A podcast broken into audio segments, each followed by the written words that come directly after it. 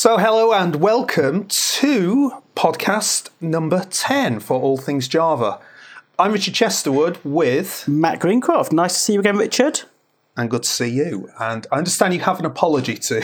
I do have an apology. So, I should explain that um, one of the things I do after each podcast is we get it transcribed by a very, very good third party company. But there's always the odd word. So I w- read the transcript as I listen to the podcast. And I was. You listen to the podcast? I listen to the podcast. Oh, my word. So you have, we have at least one listener. There you go. That's great news. So I was sat in my kitchen listening to the podcast and every time I said a female name that triggers off a certain Amazon device to listen to you, my Amazon, my Amazon device went bonkers. Andrea, So, is it? Or... uh, well, I didn't want to say it. It's, It's- Alexa. you maybe say it. Okay. so, so I want to apologise for anybody out there who's listening to this who has an Amazon Echo and is listening to it on speakers, not on headphones. So it's picking up every time. In that last episode, I said, play the whatever podcast because it can't find it. It never works. And she kept starting to say, well, she started at one point playing some comedy thing from the 1960s. It was all a bit Wow. bizarre. yeah, but um, even Amazon.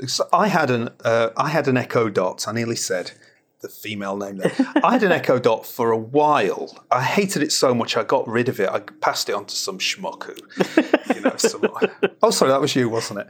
Um, but I, yeah, uh, often the uh, uh, Amazon uh, adverts would come on the TV, and they don't care about saying. I mean, they will actually say, "Alexa, book me a taxi, please." For and you know, then my my Echo's firing up. Awful piece of technology. I absolutely hated it. It How are you is. getting on with it? I'm. I haven't used it very much. I, the main thing I use it for is to tell it to add things to my shopping list because I've got it in the kitchen. Right. It's quite convenient. So I realise I need more eggs. I'll just um, because I use a shopping list on the Todoist app. Yeah. It can connect to that, so it adds things to my app. So that's ideal. That's the big use I found for it, Oh. and it is easier than getting your phone out of your pocket and typing eggs in. So you know, a use as a, as a use, I found no use for it apart Yes. from playing podcasts. So that I wanted it to be able to play this podcast. I'm sorry, I've digressed a little bit. There was no Java in that, but of course you can write skills for Alexa. I guess can you can do that in Java? I think Do you know, I've not even looked. I would assume so. integrates with AWS lambdas, so Yes. I would assume. Yes. But oh, I hope we don't get asked for that. I don't want to do a course on that. Well, no, and of course that there are, you know, Amazon is not the only company producing these kind of devices. Google have got one. There's others coming out. There's loads of these smart home devices, that they're called. So you know, the, just because the you can write a skill for one of them, that's not obviously going to translate, is Yeah, it? So, yeah. and at this stage, I think it's too early to know which is going to be the dominant player, if any. This could be one of those things that actually Solution in you know, search for like the smartwatch. You know, the smartwatch. Okay, the Apple device is still out there, but it's not had the sales they expected, and all the others are falling by the wayside now. I mean, okay, you can still get the uh, Android Wear watches, Yes. but they aren't having the uh, the take up that I think anyone really thought they might. yeah. Because again, it's limited use, isn't it? Do you really want emails flashing up on your list every five seconds? Definitely not. Definitely not. So I digress you a little bit there, but we have a general plan to cover. Uh, we're going to talk about anemic domain models and Java beans and all that kind of thing. But uh, the, the idea for this podcast was triggered by a news article this week on Hacker News, which, uh, as usual, we'll put in a, a link to the show notes and um, I, I thought it was a very a very interesting discussion. I think the discussion on Hacker News is more interesting than the original news article, really. And I would recommend any of our listeners to uh, go to Hacker News and have a look at this. the The title of the article is "Data Classes for Java." And what triggered this news article was uh, Brian Goetz, who is one of the architects of Java. So, and he's the guy who wrote the Java concurrency and practice. I think. And that- you, you've always got your nose in that book, haven't you? You're never away from it. I think that's certainly where I first came across the name. But he he's worked for Oracle for years, hasn't he? Yep. Is he probably chief architect for Java or language? He's certainly one of the. I'm not sure if he's the chief, but it's certainly one of High the up there. Yep. one of the big architects. And so he's done a proposal for what it doesn't seem to have any um, fancy name other than just data classes for Java. So and, and actually, I've got the article in front of me. He's saying it. This is an explore, exploratory document, so it's not a proposal at this stage. He's saying, um, I mean, well, is he asking for comments? Is he asking for feedback, or is he saying this is just where our thinking is right now? Yeah. Or Yeah, that that's. And I guess this is part of the new six month rolling release type thing. It, it looks like things like this, which this isn't going to be this week's rant. This is going to be a mini rant. okay, It, it just strike me as ridiculous. With what twenty odd years into Java, um, we're up to version ten, and we're still discussing these really what what to many eyes, and, and a lot of the comments on Hacker News reflect this. You know, I can't believe that we're discussing this after so long. It should be a fundamental. It should probably be in the language. So, so let's summarize. What, what is the what is he sort of suggesting? What's the, what is the news? So let's talk about the problem first of all. Okay. And any Java developer must be well aware of this problem. Boilerplate code, um, given any class, say you've got 10 attributes in a class, Yes. 10 private member variables, whatever you want to call them. Um, what are you going to end up with in that class very quickly? We all know it will generate the code using your IDE. You're going to end up with get set pairs for Yes. each of the private attributes. You're going to have to write it to string. That's a little bit different uh, because you, you generally put your own custom stuff into string, but you'll also need a hash code and an equals. equals, yes. And we generally generate them these days. Yes. Which is a that is a big topic as well that we should we should touch on in this in this discussion. So I when you, start I was going to say when you say gen, gen, generally generate them, mm-hmm. well, yes, when we remember to. Some of us don't always generate them when we should, and you, oh, know, Oh, so you you mean- see you- code where we've not generated them. And So you mean the equals and the hash codes? Yes. So yeah, and more than that, it's you add it. In fact, the talk we were at the uh, last week, someone mentioned this. You add a new attribute, and you forget. Yeah, you that's what update. teaching, right? Yeah, so um, yeah, you forget to update it, so the equals ends up being broken, possibly. Yeah. So we all know that we do that in Java, and I think we almost do it mindlessly without thinking. And the discussion on Hacker News, bear in mind, Hacker News is not a Java site, it is a general uh, hacker site. And software developers, geeks in general, Yes. uh, frequent Hacker News. And a lot of the comments on here, in fact, at the time of recording this, the number one comment is, Why on earth would you do this? What do you need getters and setters for? This is crazy. And, you know, this guy doesn't come from Java and is a bit baffled about what is the what is this strange culture in Java that you all generate gets and sets? So, so what's the alternative? If you if you've never been a Java programmer, if you've only ever done, and I, I can't even name a language, probably Scala, I suppose, where where this would be a foreign concept. What what would be the norm in other people's worlds then? C Sharp was probably the first one to do a, and, and Visual Basic.net was the first one to do a good. I think they were. No, they wouldn't be the first, but certainly they had a good solution to this, which you you uh, properties, which is what we're really talking about here. So you've written a class. We're going we're going to talk in detail about anemic domain models in the middle of this podcast. So hmm. we're just circling around the edges of the discussion right now. So forgive me for being a little bit basic at this part of the discussion, but you, you've written a class. You've got three attributes in there: an, an ID, a name, and an address. Keep it simple. Yes. And we we will talk about whether you should have gets and sets and whether they're an anti-pattern or not. I promise we will. But for now, let's say that you want to display the details of that object on a screen. Yes. Dead simple. You're going to have to somehow extract the data out of that class. Yes. So there's sort of two obvious ways of doing that in a in a in an object oriented language like Java. You could make the field public Yes. Or you could provide a method that somehow returns the value of that field. Yes. So I don't think we've time on a podcast to ramble on about encapsulation. I was waiting for that word to come up. Absolutely. So encapsulation, one of the well, the I would say the fundamental principle of object orientation, and uh, I would just yeah, it's difficult to do on a podcast, but if any listeners are interested in this, have a look at the Hacker News piece, and all I will say, just make the fields public. Just make them public. What's difficult about that?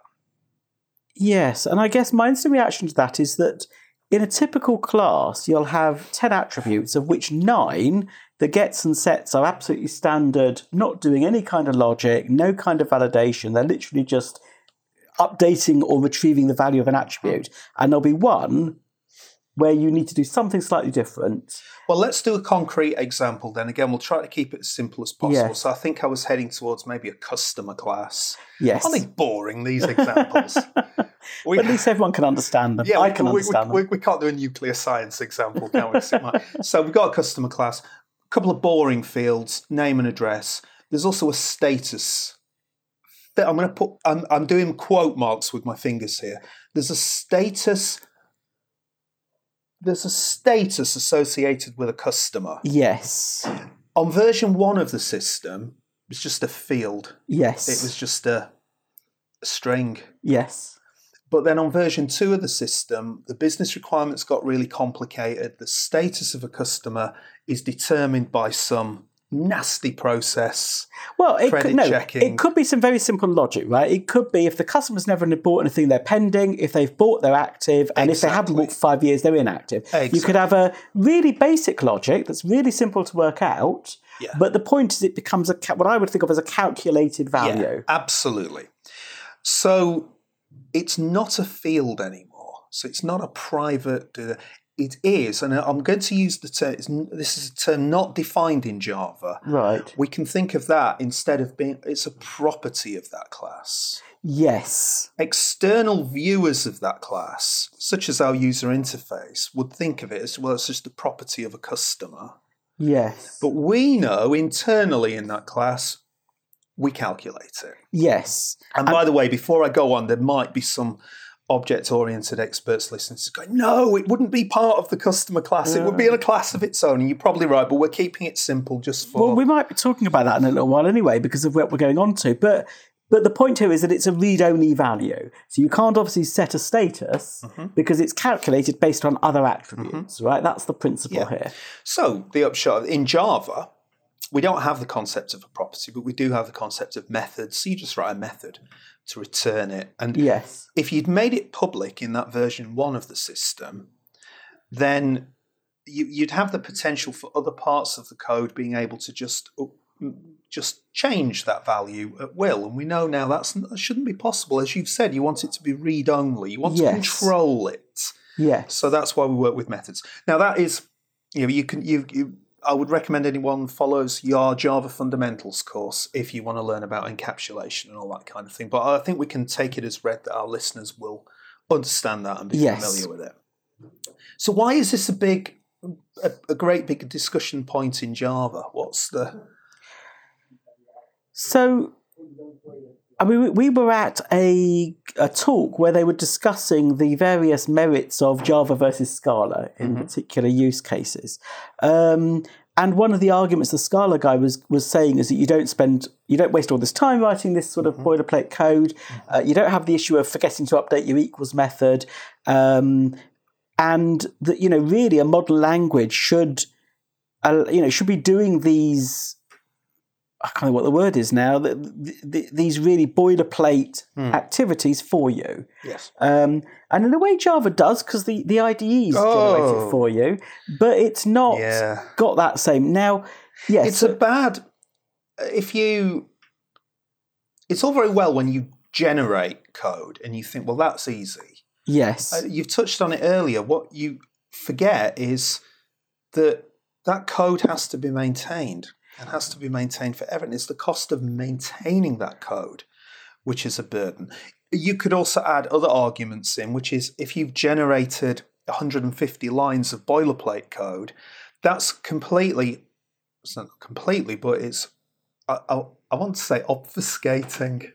That's a, it's hiding the, the, the, the, the, the valuable method, the one that you're talking about that calculates the status of a customer. Yes. You can't see that in amongst all of this generated stuff that you just start tuning out and you kind of You're right. Um, but a lot of, you know, a lot of the time though in Java, we are writing um, stuff that, I mean, I, I'll give you a good. Ex- what I think of as being a similar sort of example is that say you're working with um, a JPA repository type class, and you're Yeah. creating. Sorry, so you've created this interface, and you're adding in interface methods like find by ID or find by status, where you are. You know, you're, you're having to write this.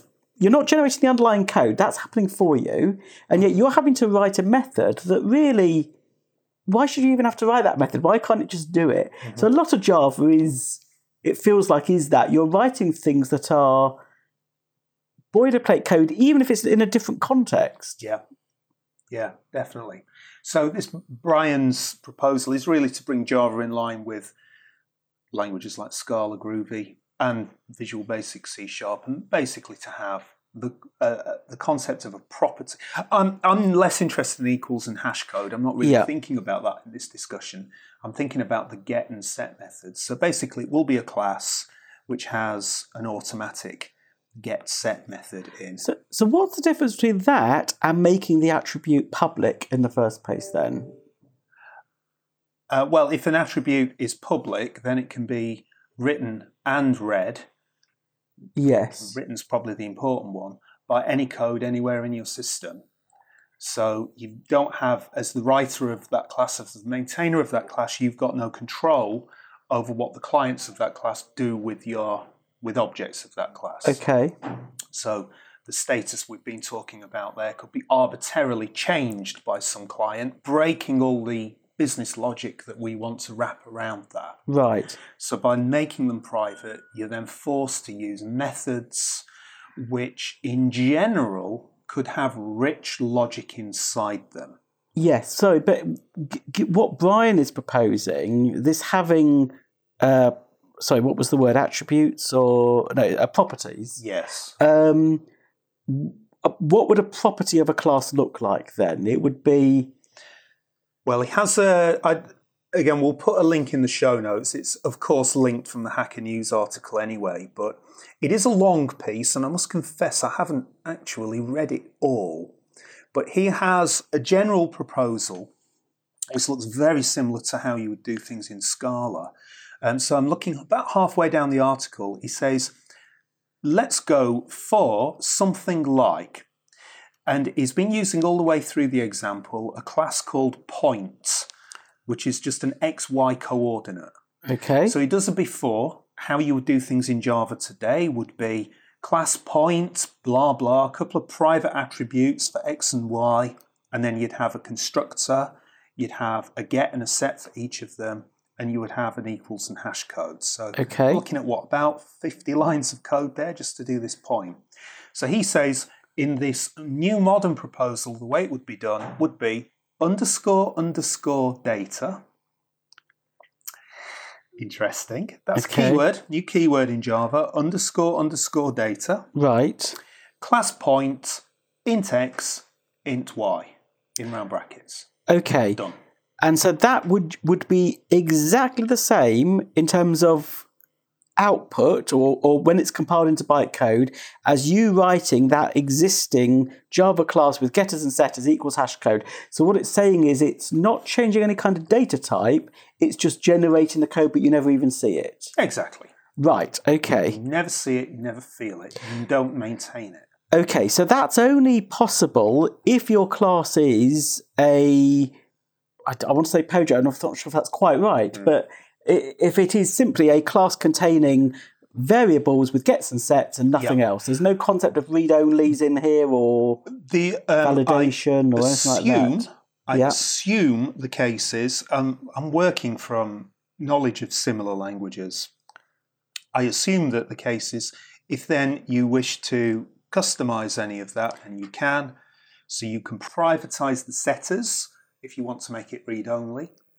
And most importantly of all, you will be able to, if you decide that your setter method needs some logic, so you Yes. need some validation or something, then you can override that setter if Okay. needed.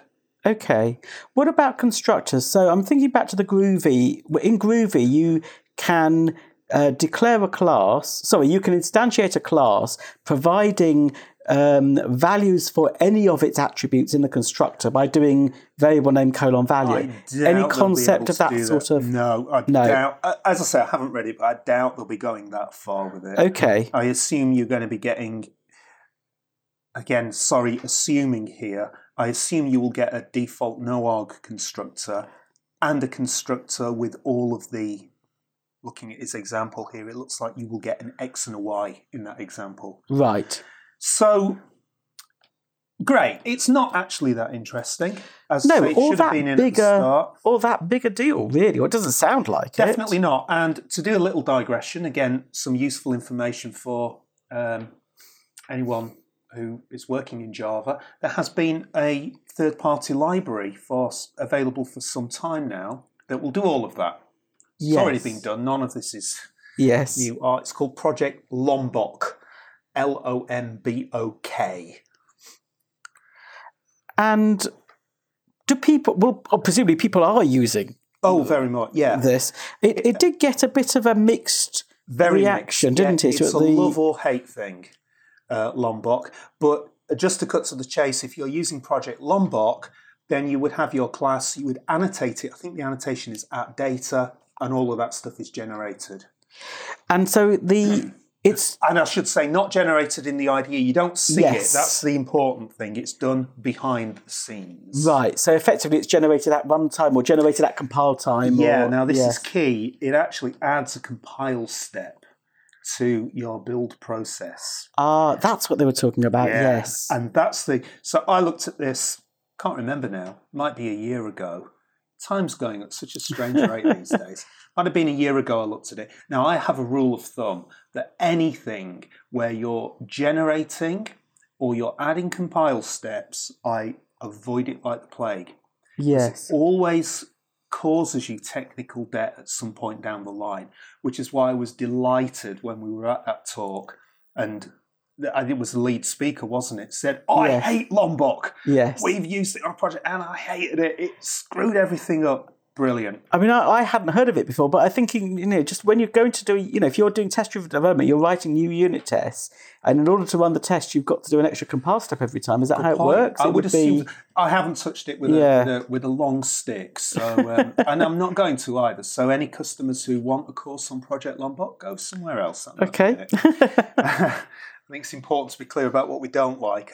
Okay, so getting back to where we were then, so there's this general idea of having effectively you can write one line of code, and that's the equivalent of writing a whole class now with loads of attributes in. Um, so why is it contentious? What, why is there lots of discussion then on this? excellent. Um, can I? I'll just scan down a few of them. Why would? Why are you doing this? Why are you? What gets and sets? This is ridiculous.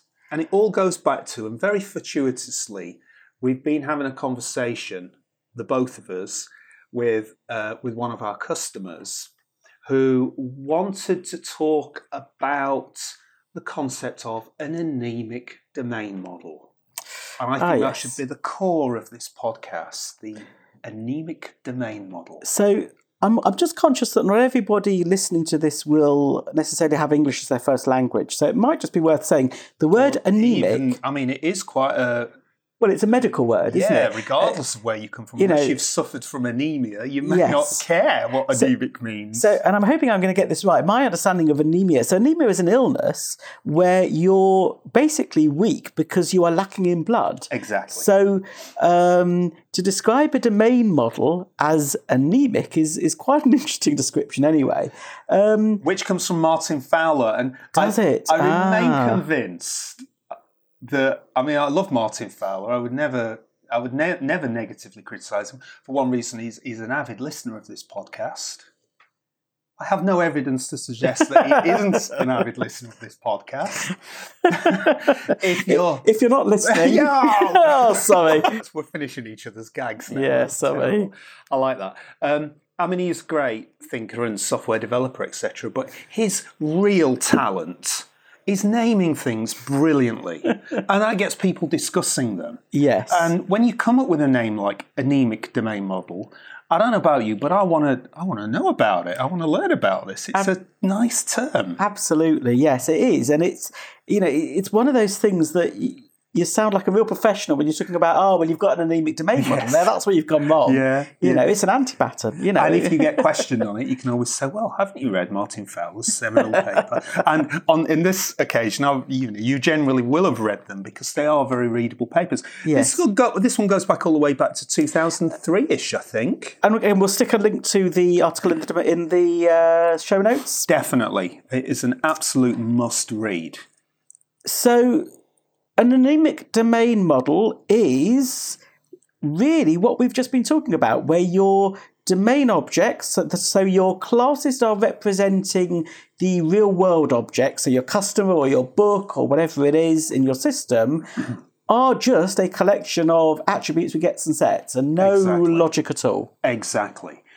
And um, before we go into detail here, I'll just put a mm. caveat around this, which I think is really important. Um, and I'm finding myself saying this more and more to customers. There is no one way of doing software. Yes. And you should you really shouldn't fall into the trap of thinking this is a must do, this is a must not do, we must always do, etc. There's lots of different models, there's lots of different ways of thinking. And I, I realize that our customers kind of looking for clarity and they want just tell us a way to do things. Yeah. And I think as trainers, we learn to fall into that trap of do this, do this, do this. Oh, don't. That's a bad one. You know, we have to be quite clear and precise. Yes. And and and yet in the real world, there's you know there's so many shades of grey. And I'm saying that particularly because if, for example, you are currently heavily into uh, the functional model, so Java 8, Lambdas, that kind of thing, yes. then a lot of what we're talking about here is redundant. And there is no one right and wrong way of doing things. So my caveat here is everything that we're about to discuss is, is supposing you are doing an object oriented design, an object oriented yes. model. Yes. So I don't want to hear, I don't want comments saying, oh, yeah, well, if you did it using functions, then you wouldn't have this. this. No, you wouldn't. You're doing it differently. Okay, absolutely. And, you know, let's be honest, a lot of our customers we know are building Spring Boot applications where they are going to have a domain layer, they are going to have some kind of presentation layer, that, you know, so, so they are thinking in that way. Uh, it is a core of what a lot of our customers are doing. So, yeah. um, and, and also, I, I still, there's a lot to like in functional programming. We do a lot of it ourselves, and we're doing more and more of it. Uh, especially when you're doing highly concurrent throughput type systems. Yes. But where object orientation, I think, is very valuable. Um, and I realize this is contentious, but for me, the value I've got out of it is when you're working in a complex domain and you've got lots of different types of objects in that real world domain and lots of different classes of data I still think a domain model is a very powerful way of expressing real world problems. Yeah, I agree. And, and where the business logic around some of that stuff is complicated. I mean, you know, we, just talking about our own website, who can and can't watch a video? Yeah. Yes, you could obviously do it through functional programming, but it's easier to understand because you are writing code that, that uh, completely reflects in English the real world, doesn't it? You're using nouns yeah. that, that make sense. You can look at the code and see straight away what it's doing. Yes. Um, whereas, the, you know, the bits of our code that are analyzed analysing usage and creating reports, absolutely, it's you know looking at huge amounts of data. Real world streaming data, yeah, yes. functional is perfect. Doing aggregations and exactly beautiful. Yeah. So I realise that we're, in a we're in a strange time in, in software development. That there's a major shift in the in the models that we're using. I'm still a you know a passionate advocate of domain modelling. Have you said what an anemic domain model is? So we've said just yes. It, it, just gets a right. So you've no business logic. No business. So where is the business logic then? So that sits, I think Fowler describes it in a service layer. I think some people call it an application layer. Yeah. Now this is where I've got can do a little bit of ranting here. I would strongly advise anybody who's wanting to get into design or architecture or whatever, and this actually came from the, the discussion with the customer as well. They said something like, you know, I've got my I've got my service layer. They actually called it the business logic layer, Right. and that that is a, I think a massive anti-pattern. So what we're talking about then is you've got a data class Yes. just with data in it, Yes. getting some sets, Yes. just allow you to access that data. And you've got a separate layer where the logic resides. Yes. Now that ain't object orientation.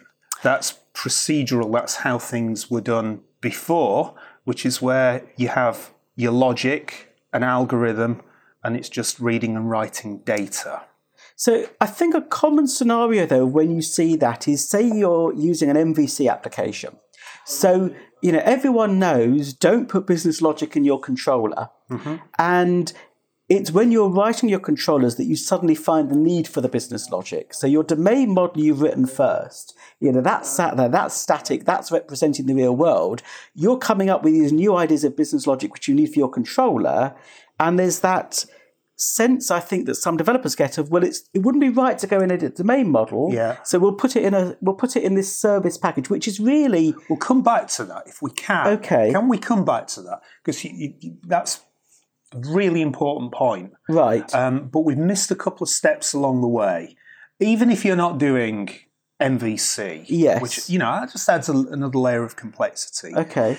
I think it's I think it's so common. One of the commenters, very intelligent comment actually on the Hacker News page, says something along the lines of, um, you know, all that's happening, the reason people are doing this, forget about controls and services and all that, even if there was none of that needed, the reason people are doing it is people in general don't get object orientation, but they want to do object orientation. Right. So they work in a language like Java, which is object oriented. So therefore, Yes. I'm doing object orientation. But then they start building a class for the business logic and a class for the data.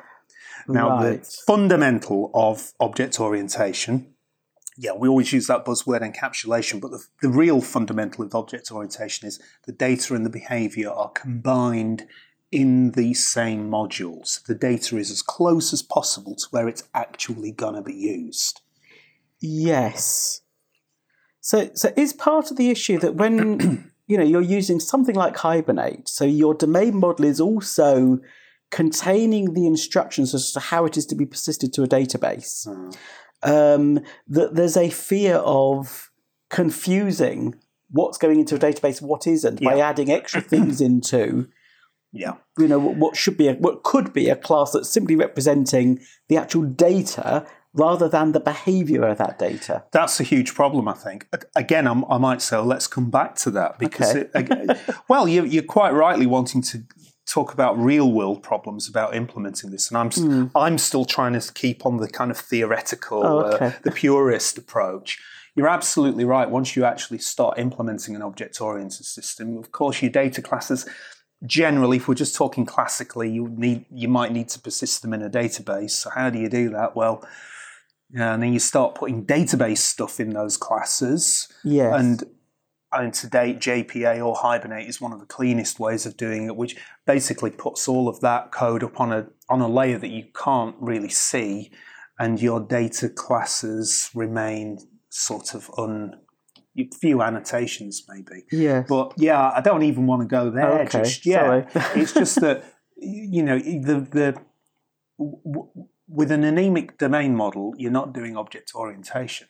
It's as simple as that. You're doing a procedural system, and I love the way Martin Fowler says. I've lost Martin Fowler's post. I'm going to quote um, from Martin Fowler.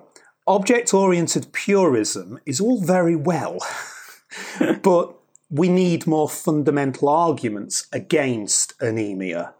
So I hope we've made it clear that he's stating an anemic domain model is a really bad thing, and we agree. yes. Um, and I love what he says here. The problem with anemic, an anemic domain model is that they incur all of the costs of a domain model without yielding any of the benefits. Right. That's absolutely gorgeous. And if you read around what he's saying there, I'm sort of I could paraphrase what he's saying. He's saying if you wanted if you don't want to do object orientation, fill your boots. Go away and build a procedural system. Go away and do functional or whatever. yeah. But don't say you're doing object orientation. If you want to, if you're going to build a domain model, which is hard work, it's a hard effort, yes. I think it's valuable because it keeps your design aligned with the real world problem. I realize that's a controversial thing. A lot of people think is nonsense. I I like it. Yes. If you're going to go to that expense and that cost, don't go and then implement it as an anemic domain model with a layer of procedural code on top of it because you've got to maintain that domain model Yes. for all time. Um, a lot of hard work, and yet you haven't got any of the benefits of OO. Yes. Okay. And um, so I, I love the way he's saying that, and I think it, you know, it's buried in the middle of the piece. And I think it's a very important point. If you're going to do, if that's the key word, if you're going to do a domain model, then do a proper one. If you don't think domain modeling is valuable, then don't do it. Do it. Do it in a different way. And a proper domain model is one where a single class contains the attributes of that class and the business logic relating to those attributes. Exactly. Exactly. So any talk of a business logic layer is not object oriented. right. and you should you sh- shouldn't have a business layer. Now we, we often talk about a service layer, Right. and as Martin Fowler correctly identifies here, the service layer tends to be a bucket or a bin where people throw their business logic in. Again, because it feels easier. So you end up with lots of get set pairs and then a massive service class actually doing all of the work. So what's wrong with that then? Apart from what he said there, I mean, he said you've, you've got a domain model that you've got to Yes. maintain, yet it's not doing anything. The other reason I, I think would be unit testing. Much harder to unit test um, you know, a large algorithm in a service class yes. than it would be to take a domain class which has no domain classes don't have any coupling to um, uh, web tiers or or databases even they Yes. a, a domain class should be one that you can just instantiate and you can poke some data into it and then you can call some business methods and see what its state is Yes. perfect for unit testing service layers are always hard to test So absolutely, you, you almost end up having to mock stuff to, to test service Exactly. layer. Exactly. Which is why you know, we've had some criticism of our test-driven development course. You know, we've got a chapter or two on on mocking, but people say we need more on mocking. How do you mock the database? And our answer to that is actually, you know, forget it. Don't. You should never find yourself in a position where you've got to do Well, you that. should, and that would be integration testing. You can do it, absolutely do it, and it's it has value, but we don't think it's that's not where the No. real value is. Ninety percent of your value is from Okay, plain so, Java test. so but a service layer is still going to be needed It is. if you, for example, have got some business logic to determine some value based on two different objects which don't necessarily have a relation. So, you know, just thinking back to Java fundamentals, we had a use case about, you know, a library where, where people can go and borrow books. So if you want to know, if you want a piece of business logic that says, is this book on loan to this customer? Mm-hmm. That isn't necessarily going to sit well in either the customer or the book class. exactly, So you'll need a and that's exactly what a service layer should be. A service layer is for coordination only, Right. only really. I'll, I'll expand on that a little bit more, but that's all it's doing, coordinating. There's actually not, there's nothing to test there particularly, other than has it done step one, has it done step two, and it combines Yes. the results or whatever. Service layer should be really thin, as thin as possible. okay. You shouldn't find yourself with business logic in there. Um, so that will lead us on to, it might be a bit early, but a common question at this point is well, what's the difference between that and a controller? So we'll come back to that. Okay. Shall we come back? Can we come, just yeah we'll come back to it because I'd like to just then. So one of the applications I've written is an application which is actually to do with reconciling financial information. But so it's got a domain model which effectively is.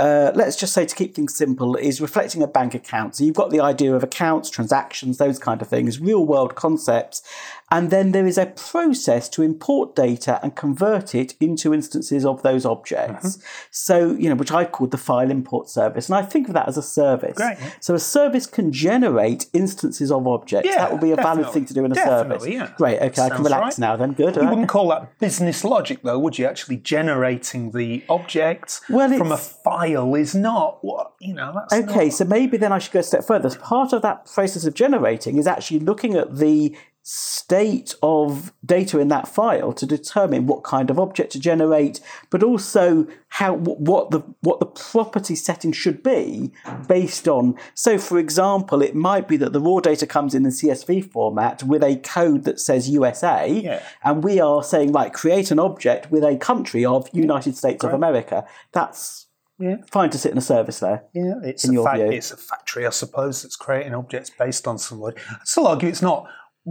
business logic in that it's not a rule of the business. No. This is a this is a bit of behind the scenes machination that's needed to. So that's interesting. But you use the word factory. So factory classes, you would class those as like a service Oh, then, yikes. because they're not. I'm on very thin ice there. I've never thought of it like that.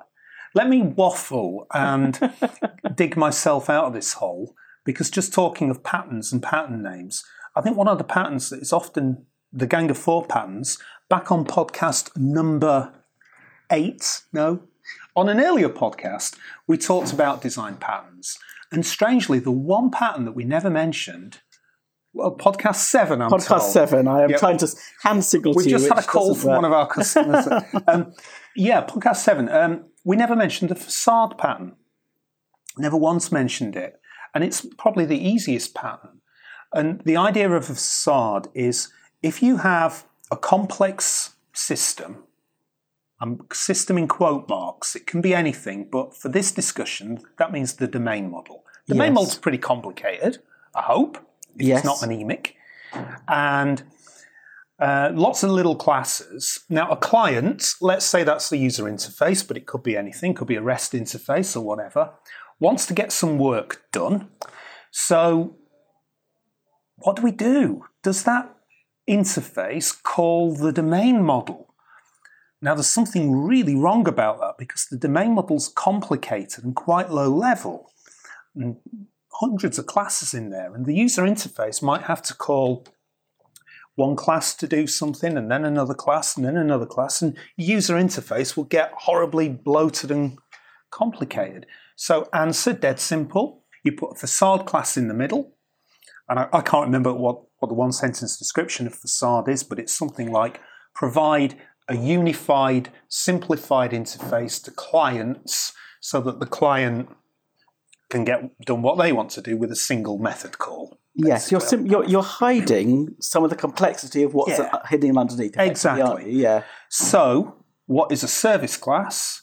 It's a facade to a domain model.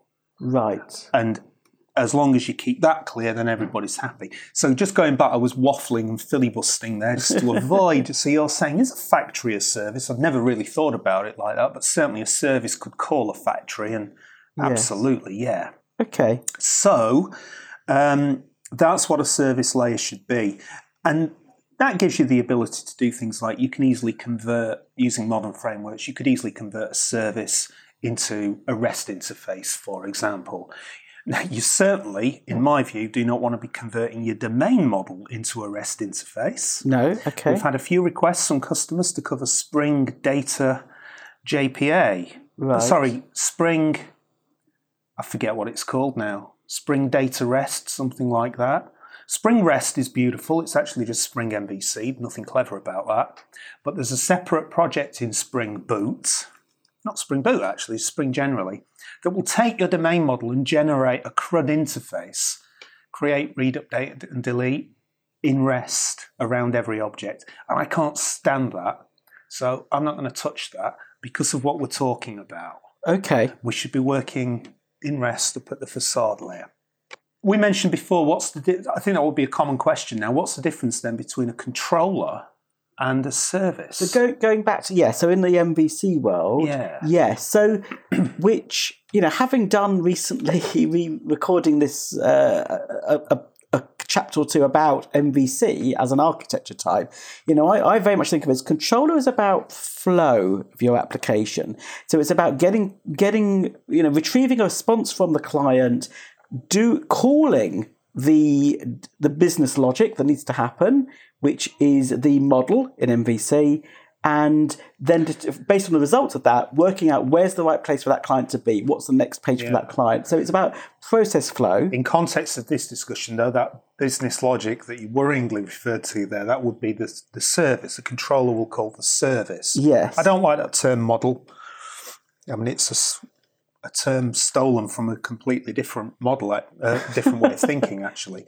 But yeah, uh, the controller would call a service class Yes. and wouldn't care about the low level domain. So No. So the That's my only service is the there. interface between the domain classes and the controller. yes, Yes. if you're building a, a web app, of course. yes. Yes. So, yeah, the only thing I would add to that is a controller, in the context of what we're describing, controller is always coupled to the web tier. So, in a controller, Yes. you will see things like HTTP request, HTTP session, Yes. cookies, maybe. If, if you're going down that line. So you'll see all those kinds of things there which are specific to the web Yes.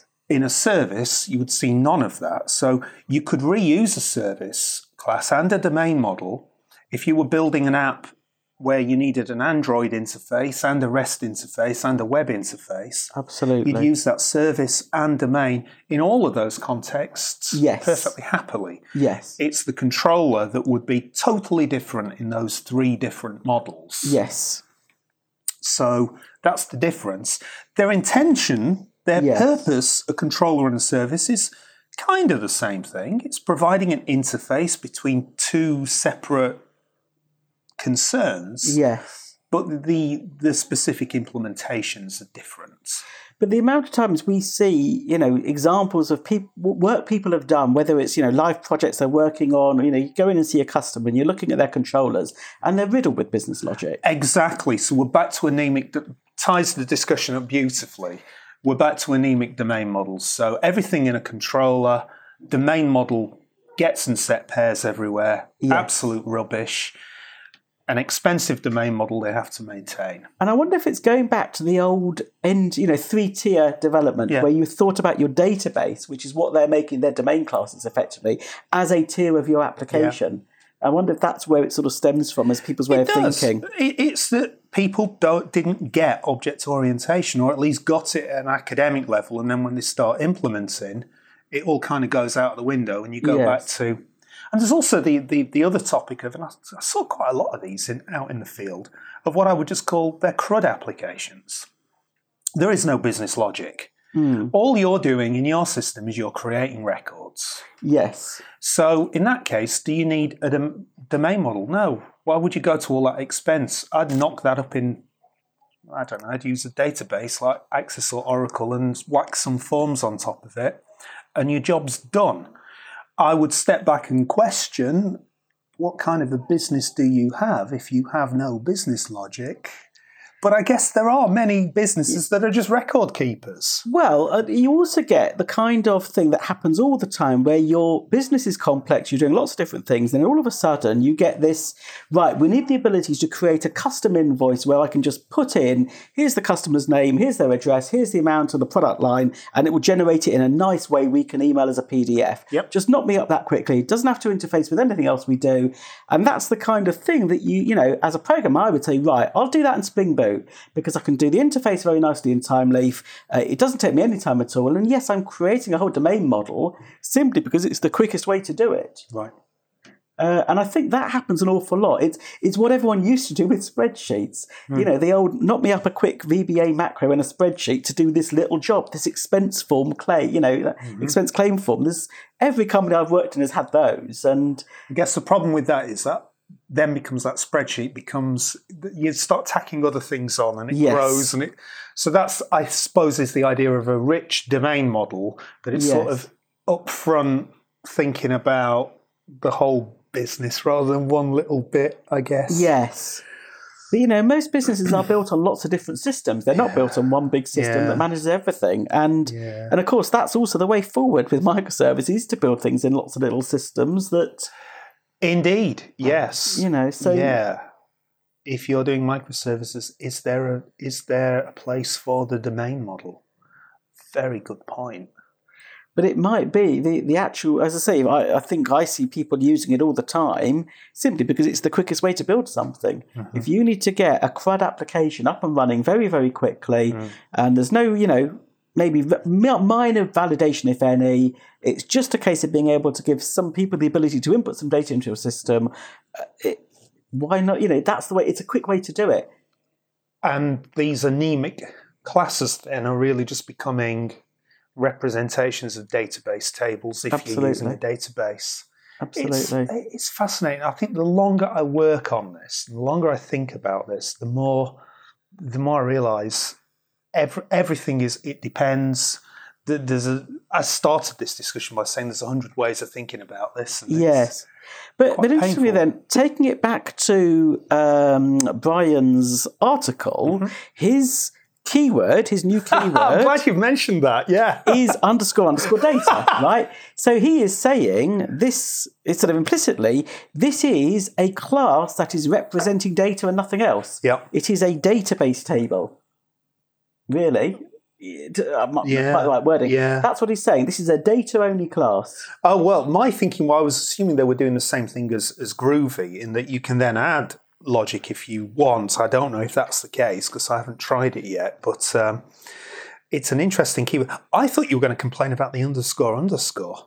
I wasn't actually. Disgusting. It is. I, I've just I've just got to a random bit of that article, and actually, he's showing that you would potentially build a regular class that can extend the data class. So you might dec define a data class, and then you could build your. So he calls his data class C, and then says class D extends C, and that's where then you can put in your logic. Now, I'm not reading it fully, so it may be that that's not what he is uh, suggesting as a as a good idea. What you're saying kind of makes sense. There's always been this problem that, and I think we might have touched on it before. You've got a business class with rich domain, blah blah blah blah blah, but practically you've always got to map it to a database table. So you end up with all of these annotations that are only relevant to the database, and you violated a you violated cohesion principle there that it's doing two at least two things Yes. and you've mixed it together and it's harder to maintain. So the answer to that is you would have a just well back to it again, just a data class. Yes. Uh, there used to be a pattern for this called I've forgotten now, data transfer object, that's it, a DTO. So yeah, yeah, you ended you had your rich business object and then a sort of anemic counterpoint class.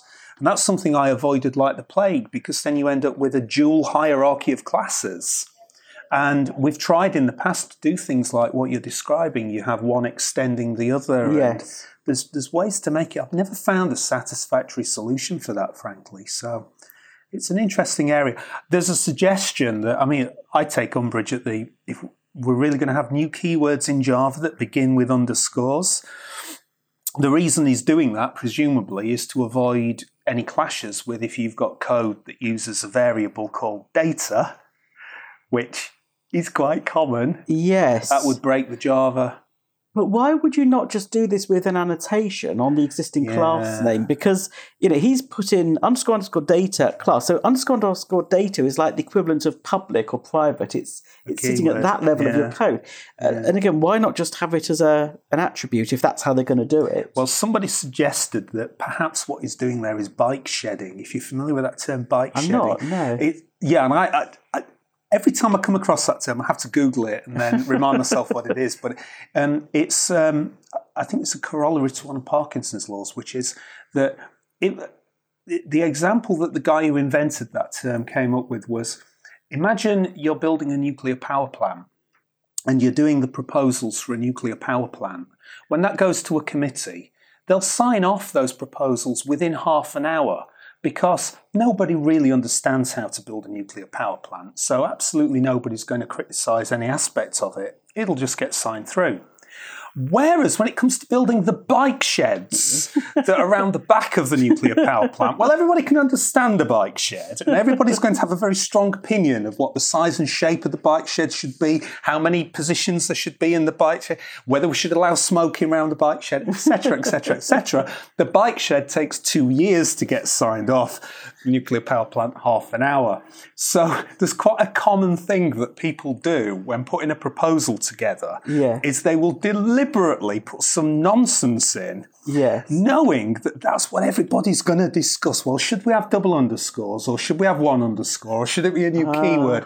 And all of the like important stuff around it, everyone will ignore and just say, "Oh, that's Yes, fine." That's right. We off." agree with the principle. It's just So- the wording. Yeah. Yeah, one of the commenters said it. I think he's probably bike shedding. So I think he, he probably is. So, um, I mean, it was a bit of a ramble and it's been nice to talk about it, but I think it's just one of those cases where several topics have all come together at the same time and it's worth just. Just reviewing, really. A lot of people have said, you know, in Java, we mindlessly create get set methods. And maybe that's the outcome of this. Just think about what you're doing when you create get set methods. Trouble is, all the frameworks insist you do it anyway. So, Yes, but I think it's hopefully been helpful for people, especially if you're working in isolation on projects, you know, you're, you're developing in your own little world. It's helpful to just get that reminder of think about where is the right place for your business logic to be, Yeah. um, to be cautious about the service layer, and, and there needs to be a Keep reason for, for a method to be in that service layer. And rich domain classes, you know, unless you've got a good reason not to, as you said, there's multiple ways of doing things, but um, there's obvious advantages of that, and particularly the unit testing. Yeah. it just jumps out at me. definitely. Um, yeah, lovely. Well, I think I hope that's been useful for some of the people listening out there, and certainly for the people who we've been talking to who wanted to yes. raise the discussion point. Yeah. I suspect that the people we've been discussing this with are looking for a right and wrong answer and a very concrete way of thinking. And we've, we've come up with the classic trainers. Oh, it depends. Yes, Depends what your requirements are. but it, it, although it does, there is that feeling of well, normally I would try and always have a richer domain model, try and minimize the service layer. Um, the other thing we haven't mentioned this, but again, is you know if you're doing an MVC application, this is the kind of thing I come up with time and time again. Is you're writing the the view part, okay, and you need to display. Let's go back to that idea of the customer and their status. You want to display the customer's status on the view, but the status isn't part of the customer's domain model. Yes. So now you've got to do work in your controller to retrieve the status and bring it through to the view. Mm-hmm. If it's in the domain model, it's just there and it's easier. You know, I've seen people writing tag libs Oh, to, yeah, yeah. to be able to get this data at the view level because Ugh. you know, which is horrible. And obviously, you know, you wouldn't do that. You'd write. You should be right. Do something in your Is controller. me? I bet that's me who's done that. Well, isn't it wasn't in Java, so you know. Let's be fair, but uh, So it was an- was me. well, I'm thinking of some groovy code that somebody, Grails code somebody wrote once. So, but you know, in an ideal world, if you're doing it today, you're not going to do that. You're going to write code in your in your uh, contr- controller to evaluate the status. But if you've got a list of customers and you're having to get every status to pass it through to the view, it's bonkers. Yeah. So again, another good reason for richer domain models is it makes your views easier if that's the kind of Oh, environment you're working in. And that's absolutely what you want. It's not over engineering this, I don't think. You, No. Views change. Uh, You want to move from, you, you want to build an app on Android, whatever, yes. or iOS, and you know, views are a very ephemeral, brittle thing that often Yes. change. So definitely. So um, I'm conscious we've been talking quite, a, you know, it's all been design and pondering design. So I think on the next podcast we might get down to some nitty gritty Java. We've been talking about doing the top five or top ten tips that we would give people in Java. I think we'll do that next time around. okay, sounds good. And on a future podcast, we're going to do a full critique of one of your systems after you've just criticised my use of a tag lib there by the sounds Okay. of it. Well- I'm going to get you back for that. We did say that the code behind the All Things Java website, we would actually make that public on GitHub. So Okay. maybe, and that's quite a simple, now we've been talking about this, most of that is a CRUD application. Yeah. So let's uh, maybe do that and we could talk through some of that maybe as a, if you want to do a critique. It would be, Good idea, uh, I think. We'll do that yeah, nice little some point in the future. Um, just one parting shot on this. I, I realise we've not talked about microservices, and, and that could certainly blow all of this out of the water. But I don't think it's unreasonable that microservice can have a domain model, just be a small one. That's all. Won't be Yes, I mean, be it- 50 classes. It but- should be the. I mean, we're, we're talking actually. We were talking earlier before this podcast about uh, updating our uh, reporting suite, and you know, if that becomes a standalone microservice, it will have solely the bit of data it needs to do its work. It won't have any more data than it needs, but it's going to need some form of domain model there, uh, optimized for the domain that we're working in and reporting. It'll be very small and something that one person could understand within five minutes, but Absolutely. that's still That's a the domain plan. model, and it's not going to be anemic. It certainly won't be anemic. No, there's going to be an awful lot of business logic in there. Good stuff. So uh, we'll be about two weeks, I think. For the next one, two, three weeks, Two, something three weeks, like that. hopefully. Yes. This has been All Things Java. We'll see you next time. Thank you for listening.